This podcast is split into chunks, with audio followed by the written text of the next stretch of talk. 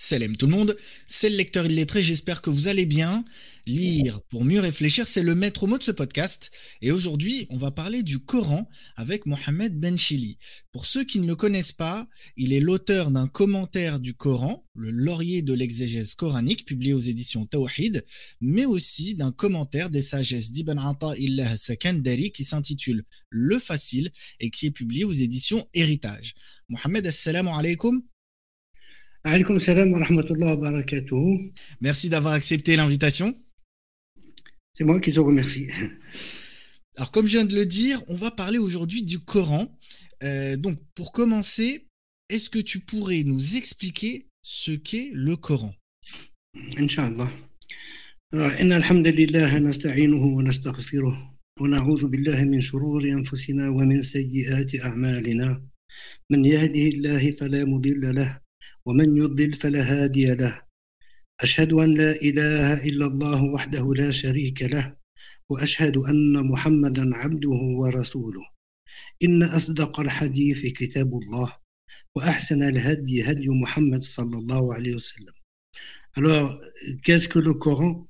Bah, Le Coran est la parole d'Allah, kalam Allah. Non pas une parole audible comme celle que nous échangeons, mais une parole transcrite selon des modalités qui lui sont propres dans la table protégée, al Cette parole d'Allah devient alors un texte, un message, risala, qu'Allah a rendu accessible à l'entendement humain par sa dictée à Jibril, puis à Mohammed, puis à tout le genre humain, comme il est dit dans le verset, Bismillah ar-Rahman ar-Rahim, تبارك الذي نزل الفرقان على عبده ليكون للعالمين نذيرا Béni soit celui qui a fait descendre le discernement, c'est-à-dire le Coran, sur son serviteur, Mohammed, afin qu'il soit pour les mondes un avertisseur. À Coran 25.1. Et le Coran est la parole d'Allah, non celle de Mohammed. Et je dis cela parce qu'il y a une secte musulmane très ancienne, celle des Mu'tazidites, qui a initié un débat complètement stérile et auquel personne ne doit adhérer. Selon, eux, euh, Jibril est venu vers Mohammed avec non pas le texte du Coran, mais le sens des versets. Et ensuite, Mohammed les aurait reformulés avec ses propres mots. Cette interprétation est condamnée par tous les théologiens musulmans. Euh, Jibril est venu avec le texte du Coran, pas avec le sens. Et la preuve, la preuve, elle est contenue dans le verset où Allah dit لا بعد بسم الله الرحمن الرحيم لا تحرك به لسانك لتعجل به إن علينا جمعه وقرآنه فإذا قرأناه فاتبع قرآنه ثم إن علينا بيانه N'agite pas ta langue pour te hâter avec le Coran. À nous sa réunion et sa récitation. Allah utilise le mot réciter. Et lorsque nous le récitons, suit sa récitation, puis à nous son explication. Et dans ce verset, c'est clair, Allah utilise le verbe qara'a. Pas, et quand on, récite quelque chose, on récite un texte avec des, des mots, avec des phrases, pas avec des idées, pas avec un sens. Alors, et je dis cela parce que le musulman, il doit rester convaincu que Jibril a répété, que Mohammed a répété mot pour mot textuellement tout ce que Jibril lui a dicté, sans jamais rien y ajouter ou y retrancher. Ça, c'était une précision très très importante. Allah a révélé le Coran à ses créatures pour ne pas les laisser dans l'ignorance, comme il est dit dans le verset, lis par le nom de ton Seigneur qui a créé, qui a créé l'homme d'une adhérence, lis et ton Seigneur est le plus généreux, qui a enseigné par la plume, qui a enseigné à l'homme ce qu'il ne savait pas. Euh, c'est-à-dire, il a appris à l'homme ce qu'il ne savait pas sur son Créateur. Comment lui rendre grâce. Voilà. Et c'est pour cette raison, peut-être, que c'est le premier verset du Coran qui a été révélé au messager d'Allah. Mais il a révélé aussi le Coran pour permettre, et là c'est très important, pour permettre à toutes ces créatures de trouver les réponses auxquelles chaque individu est légitimement en droit de se poser. Qui est mon créateur? Quelle preuve ai-je de son existence? Qu'attend-il de moi? Que m'ordonne-t-il de faire? Que m'interdit-il de faire? Allah ne punira personne pour s'être posé ces questions-là. Bien au contraire, il les en récompensera. Parce qu'ils trouveront toutes les réponses dans le Coran et c'est pour ça qu'il leur a révélé. Qui est mon créateur? Allah, il n'est pas d'autre Dieu que lui, le vivant, le subsistant. Ne le prenne ni la somnolence, ni le sommeil. Et dans d'autres versets.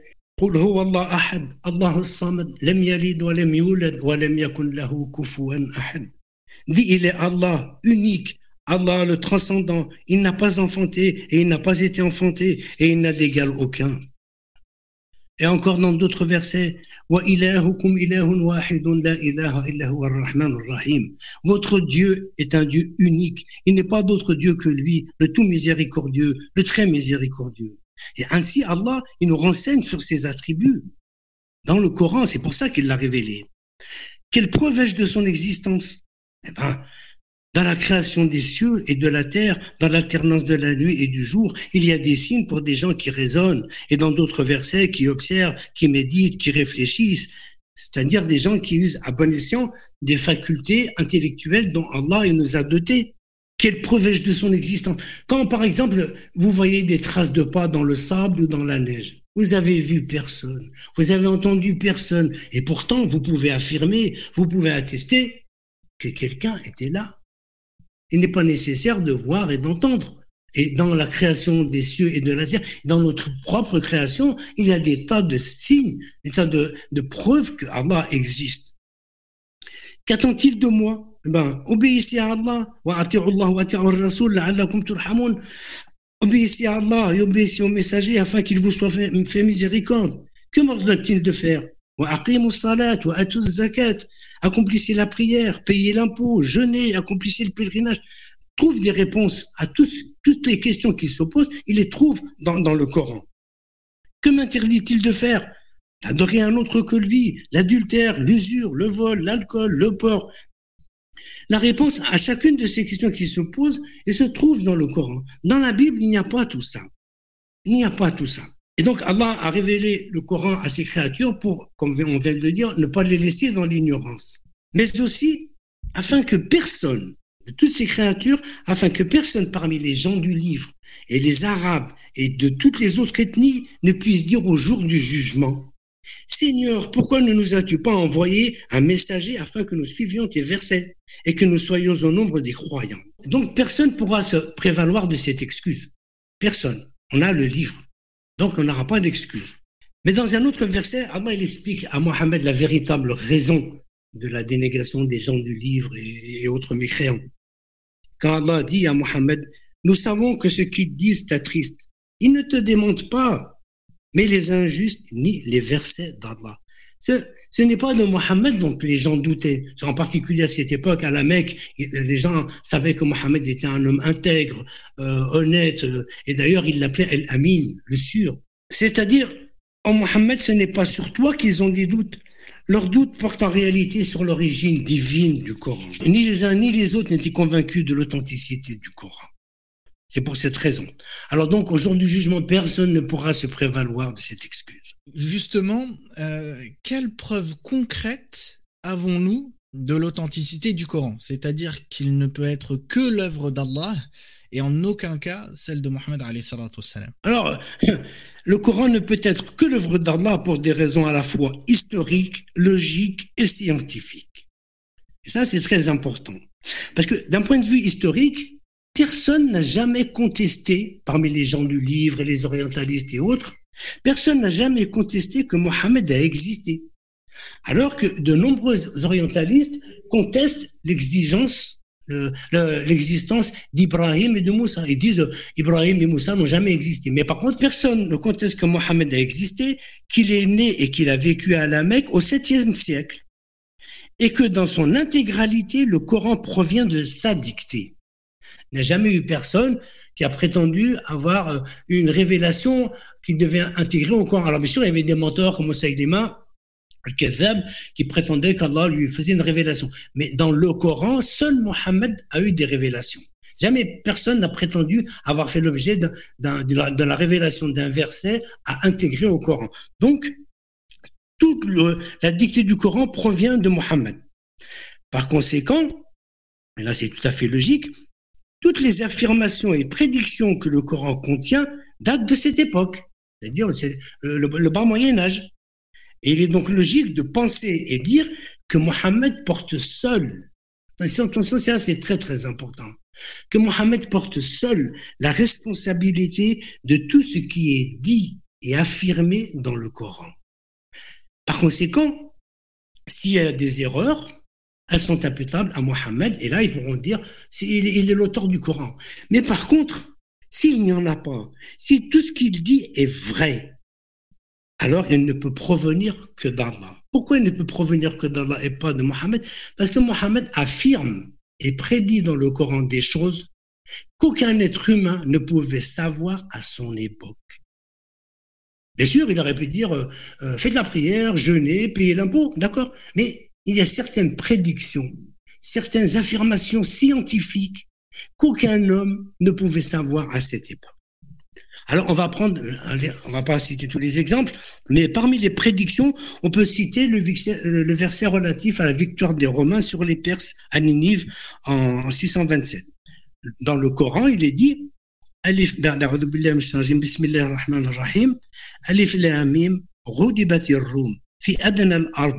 غلبت الروم في أدنى الأرض وهم من بعد غلبهم سيغلبون في بضع سنين Les Romains ont été vaincus au plus près de la terre, c'est-à-dire la Mecque.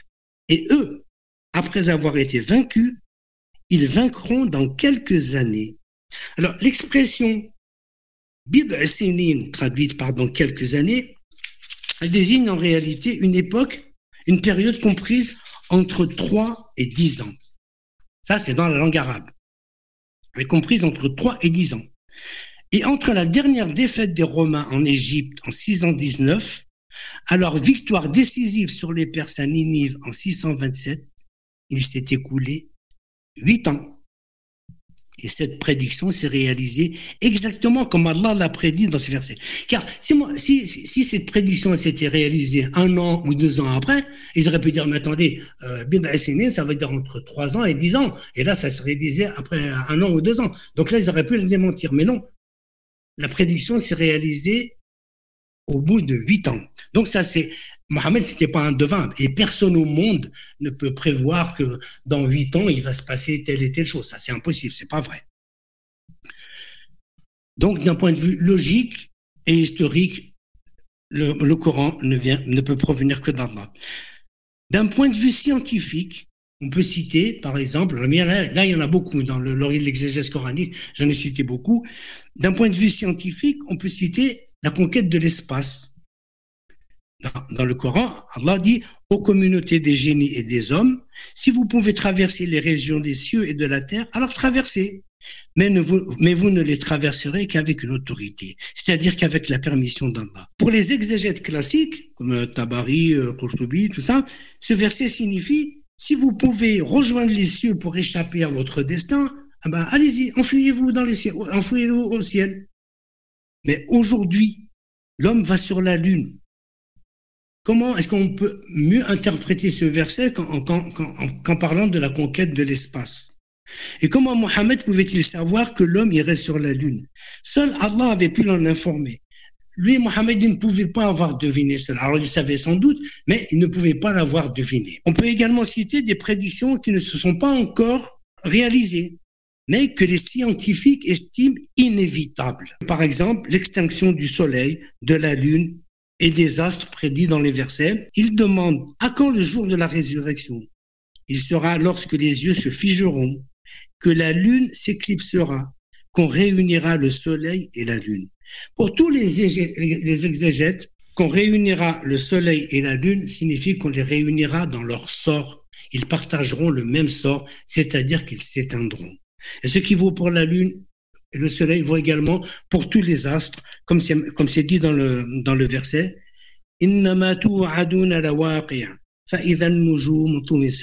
C'est-à-dire, ce qu'on vous a promis arrivera. Lorsque les étoiles, on les aura effacées. C'est-à-dire que comme le Soleil et la Lune, elles s'éteindront. Et pour tous les astrophysiciens, euh, tous les astres, qu'est-ce qu'ils soient, que ce soit le Soleil, la Lune, les étoiles, tout ça, ils ont une durée de vie limitée et viendra un jour où ils s'éteindront. Alors, et ça, c'est des découvertes récentes. C'est des découvertes récentes. Mohammed ne pouvait pas savoir cela. Et de ce point de vue, euh, comment dire, la, la, mécréance des gens de notre époque, elle est encore plus grave que celle des gens de cette époque. Parce qu'à cette époque, comment voulez-vous qu'ils sachent que les, les astres vont s'éteindre? Personne, c'était concevable pour personne. Donc voilà les raisons pour lesquelles euh, le Coran ne peut être que l'œuvre d'Allah et en aucun cas celle de Mohammed sallallahu alayhi wa sallam. On entend aussi euh, souvent euh, dire que le Coran est un miracle. Est-ce que tu pourrais euh, nous expliquer ce que ça veut dire exactement? En quoi le Coran est-il un miracle? Alors, le Coran est, est un miracle pour, pour, plusieurs raisons. Alors, parmi lesquelles on peut citer euh, tout ce toutes les, tous les arguments qu'on vient d'avancer d'un point de vue scientifique et historique et logique, mais aussi parce qu'il est un texte inimitable. Alors ça aussi, on entend très souvent dire. Le Coran est inimitable. Mais en quoi est-il inimitable? Qu'est-ce que les Quraishites ne sont pas parvenus à imiter? Il faut savoir que on n'a jamais parlé aussi bien l'arabe qu'à l'époque de Sayyidina Mohammed. Jamais. Ni avant, ni après. Et donc Allah, là, il s'adresse, c'est important de le souligner, Allah, il s'adresse ici à l'élite en langue arabe des Quraishites. Ce n'était pas n'importe qui. Et qu'est-ce qu'Allah leur dit? Allah les invite, leur c'est un défi. Et Allah les invite à plusieurs reprises à relever ce défi. Alors, une première fois, il leur dit, dit, si les humains et les génies s'unissaient pour apporter un livre comme ce Coran, ils ne, ils ne viendraient pas avec un comme lui, même si les uns et les autres s'entraidaient. réunissez-vous tous, tous vos meilleurs, meilleurs poètes, vos meilleurs savants, les génies, tout ce que vous voudrez, réunissez-vous et apportez-nous un livre comme le Coran. Devant leur incapacité, personne n'est parvenu à faire un livre comme le livre Coran, Allah il a atténué l'importance du défi. Et il leur dit, apportez-nous un livre, venez avec 10 sourates, pas un livre là, pas 114 sourates, venez avec 10 sourates seulement, comme celle-ci, comme celle du Coran, forgée par vous, et appelez ceux que vous pourrez en dehors d'Allah, faites-vous aider si vous êtes véridique. Toujours rien.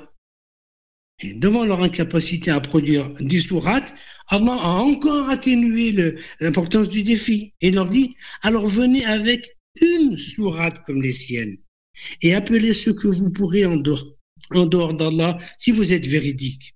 Mais en vain, personne n'est venu. Et depuis cette époque jusqu'à la nôtre, jamais personne n'est parvenu à relever ce défi. Et le Coran, pourquoi? Parce que le Coran est inimitable. Pour quelle raison? Qu'est-ce qu'ils ne sont pas parvenus à faire?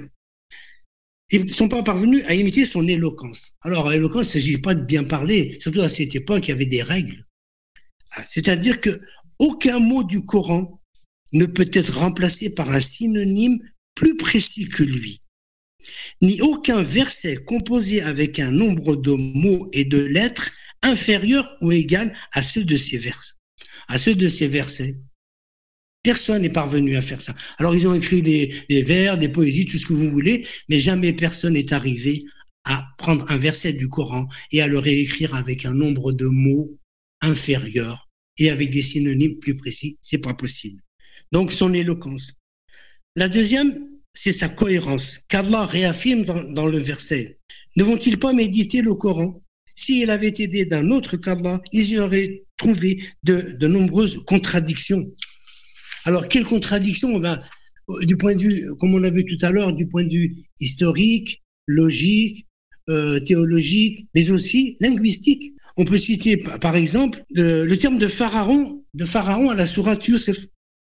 Dans la sourate Youssef, la sourate Youssef est la seule sourate du Coran où Allah n'utilise pas le terme de pharaon pour désigner le souverain égyptien. Il est toujours désigné par le titre de roi. Malik. Pourquoi? Comme il est dit d'ailleurs dans les versets,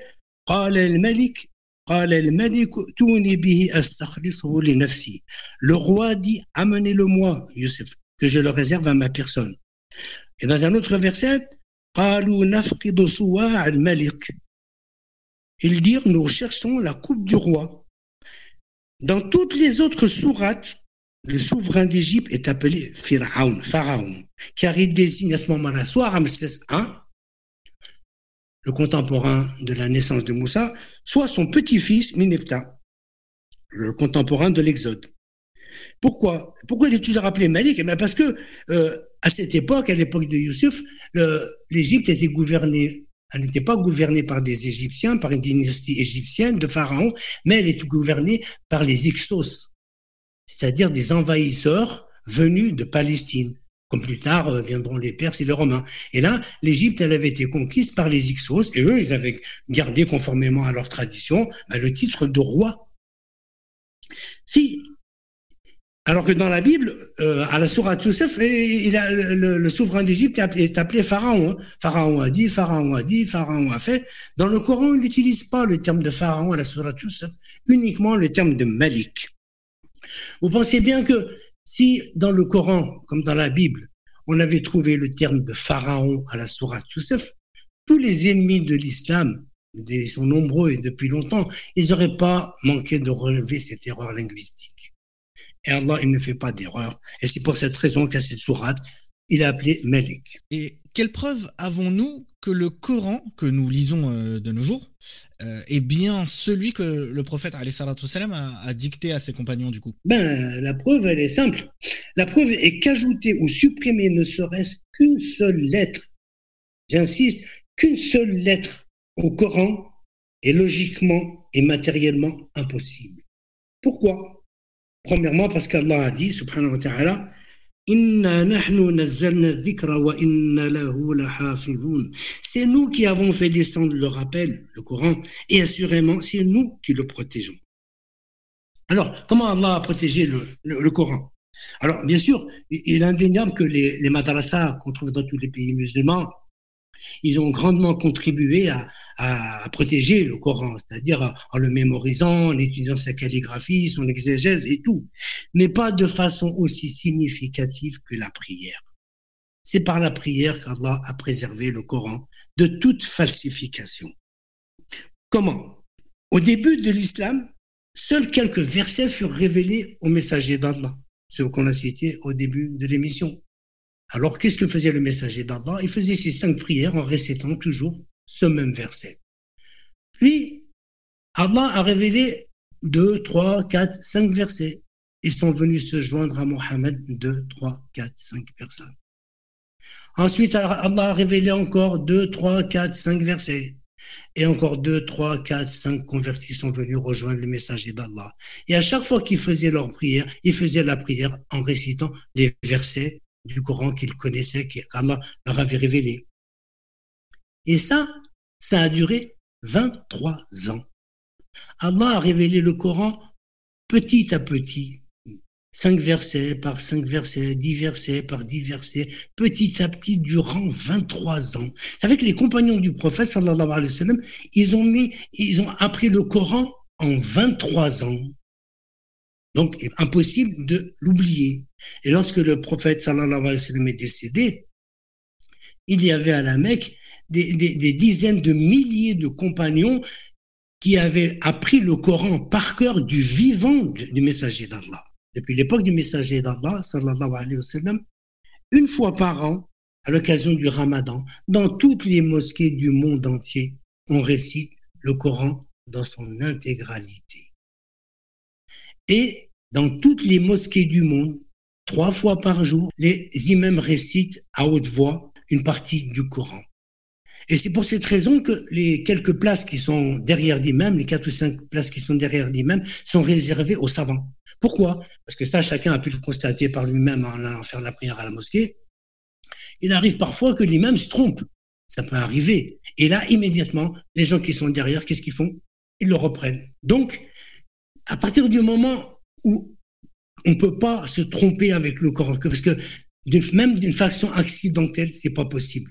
Parce qu'on a toujours quelqu'un, les imams ont toujours quelqu'un derrière eux pour les rappeler. Alors que dire alors d'une malversation ou d'une falsification volontaire? C'est pas possible. C'est absolument impossible. D'ailleurs, en regard de ce qu'on vient de dire, comment quelqu'un de, logique, comment peut-on imaginer qu'il soit possible d'ajouter ou supprimer ne serait-ce qu'une seule lettre d'un livre que des millions de musulmans connaissent par cœur et qu'ils n'ont jamais cessé de réciter partiellement trois fois par jour à haute voix depuis 14 siècles devant des dizaines, des centaines, des milliers de fidèles. Aucun autre livre au monde ne peut se prévaloir d'une telle authenticité. Il n'y en a pas. Car Allah, c'est Allah qui l'a voulu ainsi, il a préservé le Coran de toute falsification. Et pour finir, euh, en quoi le Coran se différencie-t-il des autres révélations et euh, est-ce qu'il est destiné euh, seulement aux Arabes? Alors, le Coran se différencie des autres révélations parce que les autres révélations étaient destinées à une communauté précise. Les Had, les Famoud, les Madian et surtout les Israélites. Alors que le Coran et quant à lui une révélation universelle, comme Allah l'affirme dans le Coran en disant Nous ne t'avons envoyé, au Mohammed, qu'en miséricorde pour les mondes. Et comme a dit le messager d'Allah dans un hadith rapporté par Al-Bukhari Muslim, auparavant, un envoyé n'était missionné qu'auprès de sa communauté. Moi, je le suis pour toute l'humanité. Voilà. Donc, ça veut dire que le Coran, il est depuis sa révélation jusqu'au jour du jugement, il est pour toute l'humanité. Et personne ne pourra se prévaloir d'aucune excuse. Alhamdulillah li hadha wa ma kunna linahtadiya lawla an hadana Allah. اللهم صل على محمد وعلى آل محمد كما صليت على إبراهيم وعلى آل إبراهيم وبارك على محمد وعلى آل محمد كما باركت على إبراهيم وعلى آل إبراهيم إنك حميد مجيد اللهم ارحمنا بالقرآن واجعله لنا إماما ونورا وهدى ورحمة. اللهم ذكرنا منه ما نسينا وعلمنا منه ما جهلنا وارزقنا تلاوته آناء الليل وأطراف النهار واجعله لنا حجة يا رب العالمين.